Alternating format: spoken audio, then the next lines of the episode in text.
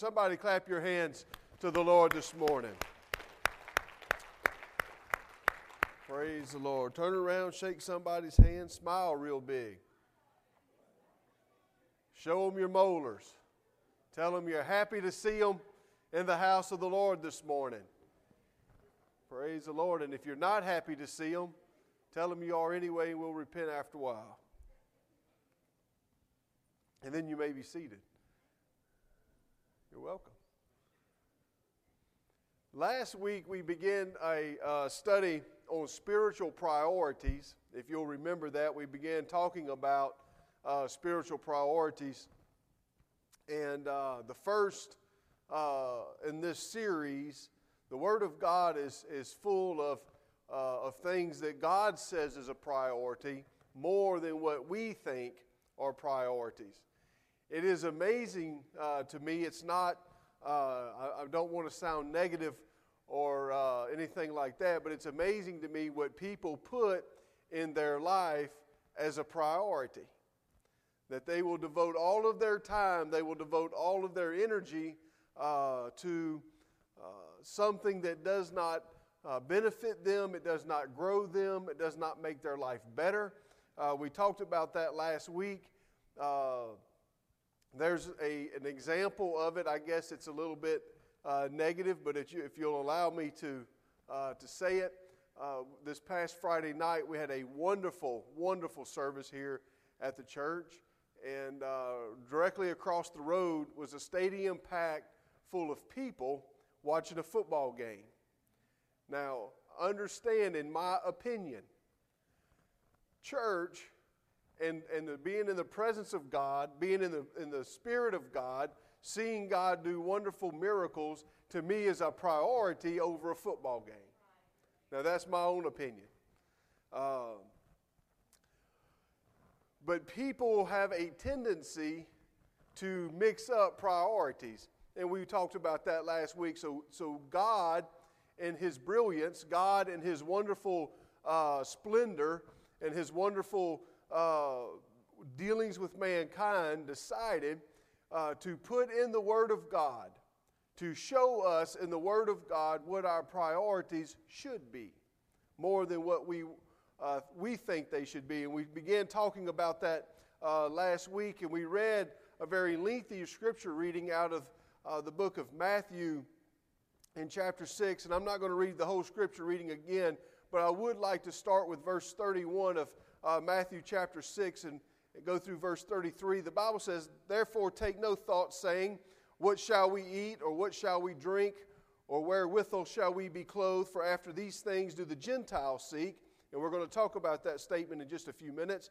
But for your heavenly Father knoweth that you need all of these things, but here it comes. Here is one of the first uh, priorities, the scriptural priorities that the Bible gives us. But seek ye first the kingdom of God. And all of these things uh, shall be added unto you. Seek first the kingdom of God and his righteousness, and these things uh, will be added unto you. Food, your clothing, all of these things will be taken care of. God knows that you need them, and he's not going to leave those things uh, undone. But our priority should not be seeking these things, but we should seek the kingdom of God. And we talked about that last week. This morning, I want to uh, take up where we left off and begin talking about uh, the, the biblical exercise of discipline that we have to put forth, that we have to do in order to rec- for God to recognize that we're putting first the kingdom of God. We have to do some things for God to see, hey, they're putting my kingdom first. You remember, uh, for those that have been a part of this uh, Sunday school class for the last several months, uh, we talked about a couple of weeks ago uh, for three or four Sundays the five times in your life that God does not grant you a miracle. There's five, there's five circumstances at least where God's not going to give you a miracle. And it was amazing that last night Brother Holland brought one of them up and said that God will never do anything for you that He expects you to do for yourself. So God expects us to put first the kingdom of God. He said, Seek ye first the kingdom. That is, in, in my opinion, almost a commandment. That's almost Jesus saying, I want you to do this. God will not do that for you. He's not going to force you to do it. It will be a conscious decision that you make. When you get up in the morning, you will make the decision Will I do what I want to do, or will I do what God wants me to do? Am I going to put the kingdom of God first in my life? So, as we in our life begin to engage the will of God, as we begin to engage putting the kingdom of God first, there's some things that we do that God recognizes. God sees us actively putting His kingdom first. He has to see us do that. It's not just lip service. Man, I just, man, the church and the kingdom of God is the most important thing to me. Saying that is one thing, doing it is something else. I have gotten to the point in my uh, short life that I have told people, I don't care what you say. I don't say it like that. But show me. Show me what you are. Uh, when I was teaching a home Bible study to 30 people at a retirement village, a retirement community, and most of you know about that. I had people would come up to me and say that they're all of these things for God. I don't want you to tell me what you, what you are. I want to see it. And so God expects to see out of us more than lip service, us actively putting His kingdom first. So, what does God, uh, God expect to see? What does uh, what are these signs to God that we are putting the kingdom of God first. First of all, I want you to understand there are, for everybody, it's different. And we have to be careful to judge people whether they're seeking first the kingdom or not. God is that God does that. God makes that decision. And there are certain people because of uh, governmental controls, because of uh, circum, circumstances in their life, they're not able to do, uh, do, to do things that you can do. And so remember that. Uh, I remember one time uh, hearing a story about a, a, a, man that was very abusive to his wife. And his wife uh, loved God. She did her best to serve God, but because of her home situation, there were some things that she could not do. Because of her, uh, her marriage, uh, there were some things that, that she struggled with being able to do just simply to try to, to, to live just to try to cohabitate uh, in the same house. There was some, some situation there. And so there were, there were things in her life, there were things that she was not able to do, there were some things she had to do that by most people's standards would say that she's not seeking first the kingdom. But she was doing everything that she could to seek first the kingdom, and God knew that. So we have to be careful not to judge people based on, on uh, our opinions and our views. Remember, we don't judge, right? Boy, I thought I'd at least get one amen. I got a couple of nods, but not a single amen. Let me put it this way we're not supposed to judge, right? We don't judge, right?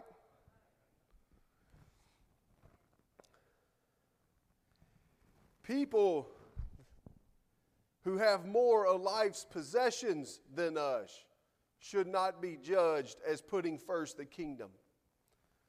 People that have things don't always seek first the kingdom. People that do not have things are not always seeking first the kingdom.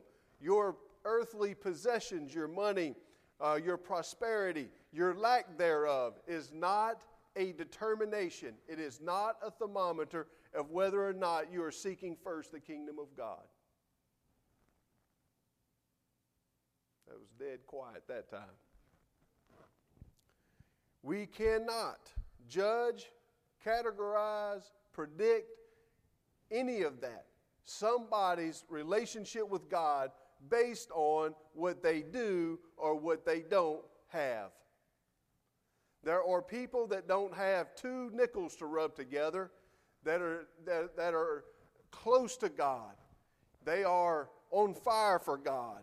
They pray a lot. They fast a lot. They hear from God, and they have almost nothing. And you have people that are wealthy, and you have, I, I, know of a circumstance in this state that there, uh, I heard this several years ago. I've actually uh, seen this man before, but they said that uh, kind of word got around that uh, his offering, just about every service, his offering was a $1,000. It's nice. I'm sure the church loved it. but he had money. But they said he was the first guy at the Christmas banquet that would serve tables. Because he put first the kingdom, he didn't allow those things. And so, uh, so, so possessions is not, is not a determination of somebody's place in the kingdom of God. The Bible is full of people. The Bible shows us many people that, that sought first, that looked for the kingdom of God, that, that tried to search out the kingdom of God. And we're not going to, we can't obviously talk about all of them today, but we're going to talk about a couple of them that in their state, when they found out that there was more than what they had, they begin to look for it. They begin to search it out. And the first one is, uh, is, is one that we don't think of often. We call her the Queen of Sheba. And according to 1 Kings chapter 10 and Matthew chapter 12, she sought out the wisdom of Solomon. She heard how brilliant Solomon was and how God had blessed Solomon. And so she got together a band of people and she got together a huge offering and a, and a gifts and all of this stuff and a great company of people. And she traveled a long way to hear the word of God. She traveled a long way just to hear the word of God. And I wonder sometimes how much uh, of that same longing for the Word of God and that same passion to seek out the kingdom of God do we put into place in our life?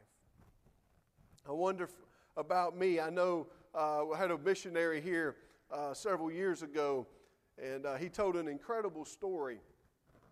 I'll never forget it. Uh, there was a uh, man lived way out in a village in Africa. He was a missionary to, uh, I think it was Ivory Coast in Africa. He lived way out in a remote village out in the middle of the grass plains, and and there was no roads, there's no uh, improvement there, there's no infrastructure, there's none of those things. And uh, every year in the Ivory Coast, they would have a Bible conference. It lasted three days. And this man walked to that Bible conference. It's 90 miles. And because of the extreme heat where this place was at, it's, it's so hot, it's close to the Sahara Desert uh, because of the extreme heat, he would walk at night so that he would be able to walk further. And uh, he didn't have a flashlight, he had no money, he had nothing. And uh, they said that the, the, what made this so much worse is because there's so many wild beasts in that part of, of, the, of Africa that would uh, gladly, gladly uh, have him for a meal. If I can say it that way, be kind of crude. Uh, there was hyenas, there was lions and jaguars, and, and routinely in that part of Africa, people were killed by these wild beasts. And then not only that, there were uh, militiamen, armed militiamen that would roam, uh, roam around the cities and stuff and look for travelers and, and cause them to pay them sums of money in order to pass. Even if you had no money, they would try to take anything that you had. And uh, oftentimes these travelers were killed. And so he had all of these dangers that he had to uh, worry about. But nonetheless, he desired to be in the Bible conference so much that it took him over a week of walking just to get to this Bible conference. And then he would be there when the doors opened in the morning, and he would not leave the building until they closed at night. And literally, he would walk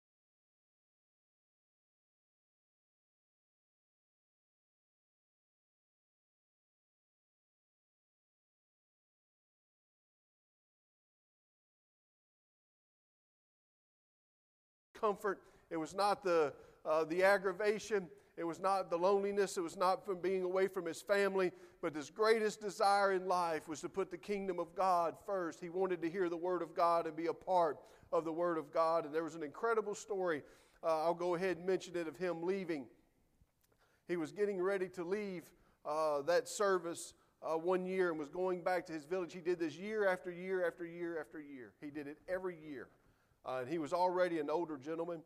And uh, they were getting ready to leave. And as he was leaving, somebody overheard a group of thugs talking about robbing this man. And he had nothing. But I guess if you have nothing, if somebody has nothing, what are you going to take? Nothing. But nevertheless, they decided they were going to rob him. And they told the gentleman that this group of guys plans on following you and robbing you. And he said, Well, uh, God will take care of me. And he walked out into uh, the night and uh, he testified that about a day's journey in, uh, he felt like uh, one night somebody was watching him and uh, he prayed, asked God.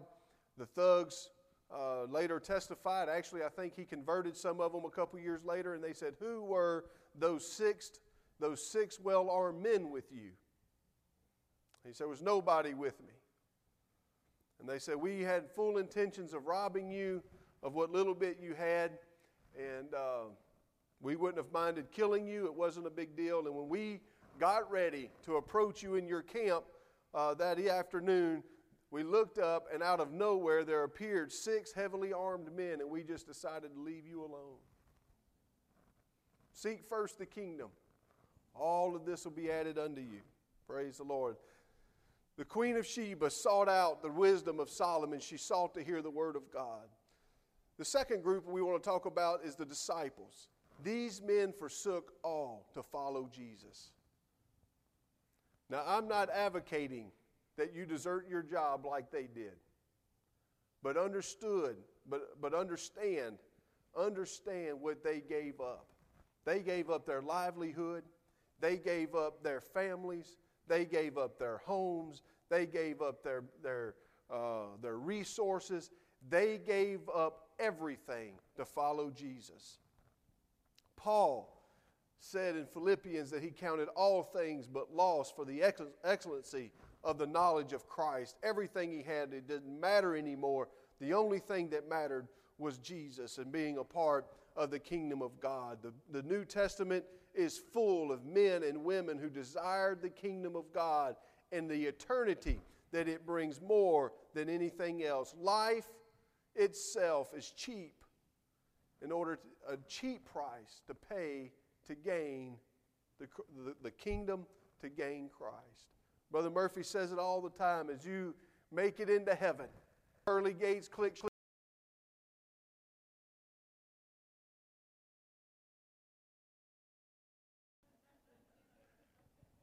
No. Reverse psychology does not work with God, I will tell you.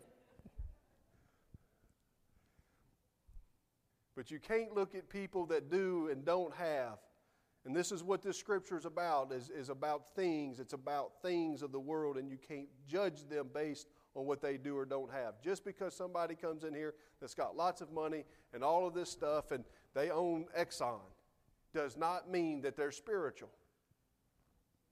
And does not mean that their advice about spiritual things should be taken. And just because somebody comes in here poor and, and all of that stuff doesn't mean they're spiritual either. It's about their relationship with God. So we have to keep a balance in our life, and I have to really hurry. The Bible says to set your affections on things above. Love God and the things of God more than earthly things. That's the only thing that will last. Everything else is going to burn up, it's going to be destroyed. The house, the cars, the land, whatever. Incidentally, how many of you on YouTube or happen to have seen the video of the guy driving the car worth $2.6 million into the saltwater lake? It's one of those little sports car things from Europe. Paid $2.6 million for it, had his friend videoing him driving it down the road because he wanted to show everybody. Got a text message or was trying to send a text message, you know, playing with his cell phone, drove off into a saltwater lake went completely underwater, is completely ruined. Isn't that awesome? I wonder if insurance is going to cover that one. You see what a car like that can get you? a lot of heartache. Don't set your affections on those things. If you want to buy one, God bless you, but that shouldn't be your life. Lay up treasures in heaven, the Bible says. How do you do that? How do you get treasures in heaven? By giving your time, by giving your talents, by giving your skill, by giving yourself to the kingdom of God and to the work of God. Invest in the kingdom. I prefaced this Bible study last week by saying there's two or there's three basic types of people in their life. There's people that waste their life, there's people that spend their life, and there's people that invest their life. Invest your life in the kingdom of God. Set aside some of your time to engage both physical and spiritual causes around the church, around the kingdom of God. If you can help the kingdom of God, help them, whether it's physical need or a spiritual need. Take time in your life to pray. God, I hope you pray. I hope all of us pray. It's a relationship with God. It's hard to have a relationship without talking. Ask my wife. She gets mad at me because I don't talk sometimes. But I always listen.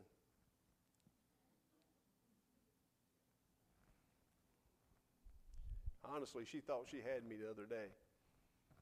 You didn't hear a word I said, so I just repeated everything she just said. How in the world I did it, I don't know. But bless God, it worked. Take time to pray, to fast, to read your Bible. How about fellowship with people? We all need fellowship. I know we live busy schedules. I know life is busy. We all have things to do.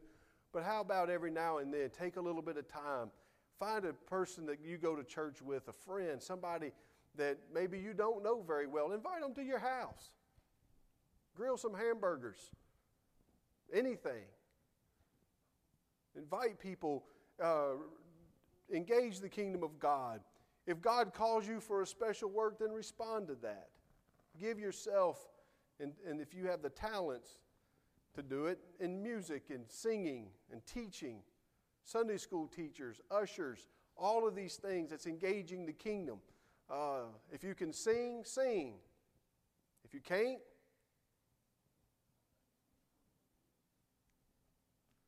I can't. That's why you never see me singing. And if you do see me singing, don't get close enough to hear me. Pay your tithes and offerings. As God prospers you, prosper the kingdom. Bless the kingdom. Bless others around you. Don't develop a spirit of pride. Don't ever think that you're better than somebody else. No, Brother Merrill, I would never do that. But as we become successful in the kingdom, if we become successful at work, we all of us have a human nature that has a tendency to say, hmm, I'm doing really well right now. I'm doing really good. And I'm just a little bit better than that person that's struggling. Obviously, I'm a little bit smarter than he is. Don't allow that to happen. Bear in mind that everything that we possess, Jesus was talking about possessions, people that worry so much about possessions and don't seek first the kingdom. Bear in mind that everything that you possess, it's temporary anyway. You can't take it with you. Anybody ever heard that old saying? You can't take it with you anyway. It's not going to be there. I remember hearing a story about a guy that was extremely wealthy. He was a multi billionaire. He was an older gentleman and obviously fell in love with this very beautiful young lady, but she loved him. It wasn't the money. It's amazing how that happens. And as he was dying, she, he called her into the room and said, Now, look, I've set up a little fund for you. It'll take care of you the rest of your life, but I want you to make me a promise. She said, What is that? He said, I want you to take all of my money, every, every penny that I have, and I want you to put it in the casket with me when I die so I can say that I took it with me. She said, he said, Now, I want you to promise me that. She said, I promise, I'll do it. And she told some of her friends and all of that stuff that she had made that promise. Sure enough, as the, the, old, the old man passed away and the funeral was over, and one of her friends walked up to her and said, I have to ask you, did you do it? Did you put every penny he was worth in his casket with him? Did you do that? Did you bury him with his money? And are you only going to live on the little bit that he gave you for the rest of your life? She said, I put every penny in his casket. It ain't my fault he can't cash that check.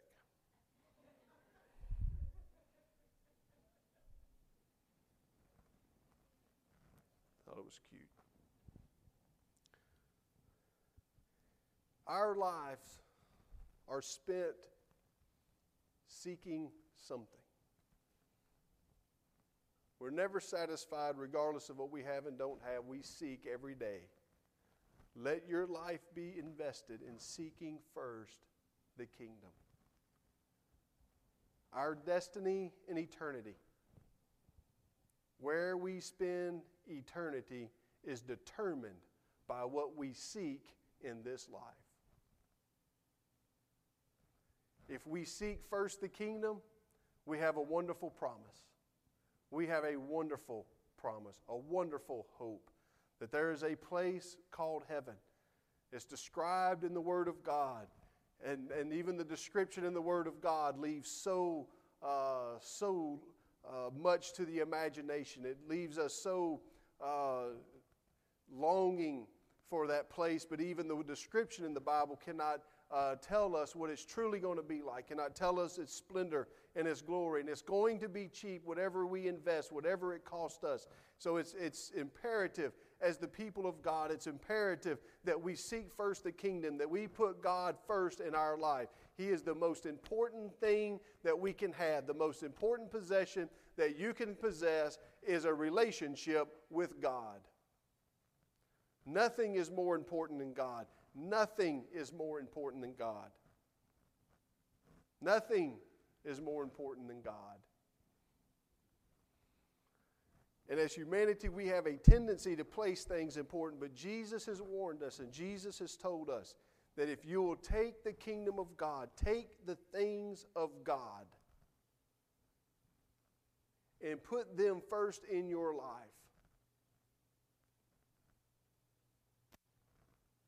then He'll take care of your life. We're in the middle of a Miracle for You crusade, and so far the last two nights have been phenomenal, have been incredible. Uh, we have already heard of miracles of healing, uh, unbelievable stuff that God has already done. He's touched so many people's lives. And people all the time, uh, there's songs that, that people sing, and I've heard them uh, on, uh, on the radio and and Christy plays music a lot around the house, and I'll hear them that, you know, God, I need a blessing. God, I need you to bless me. Well, if you need a blessing from God, one of the first things you can do is put God first. And He'll bless you with the necessities of life. He'll bless you with the things that you need. He'll bless you with, uh, with provision. He'll bless you with these things. God tells us, God instructs us, seek Him first. Put Him first. And go ahead and have your ambitions. Go ahead and try for that promotion. Try to be everything you can be in business and everything that you can be in job and everything you can be in career. Shoot for those things. Get your education. Get all of that stuff. It's all wonderful and good. But make sure that God never falls in second place. Because if you'll do that, God will bless the rest of it. God will take care of the rest of it. How many will join with me this morning and seek first the kingdom? Make God the most important thing in your life. I pray all the time, God, I want you to be the center. I want you to be the hub around which I rotate. He's got to be the, the, the focal point. He's got to be the center of everything that we do. Praise the Lord. God bless you this morning. I appreciate all of you for being here. Thank you for your attention.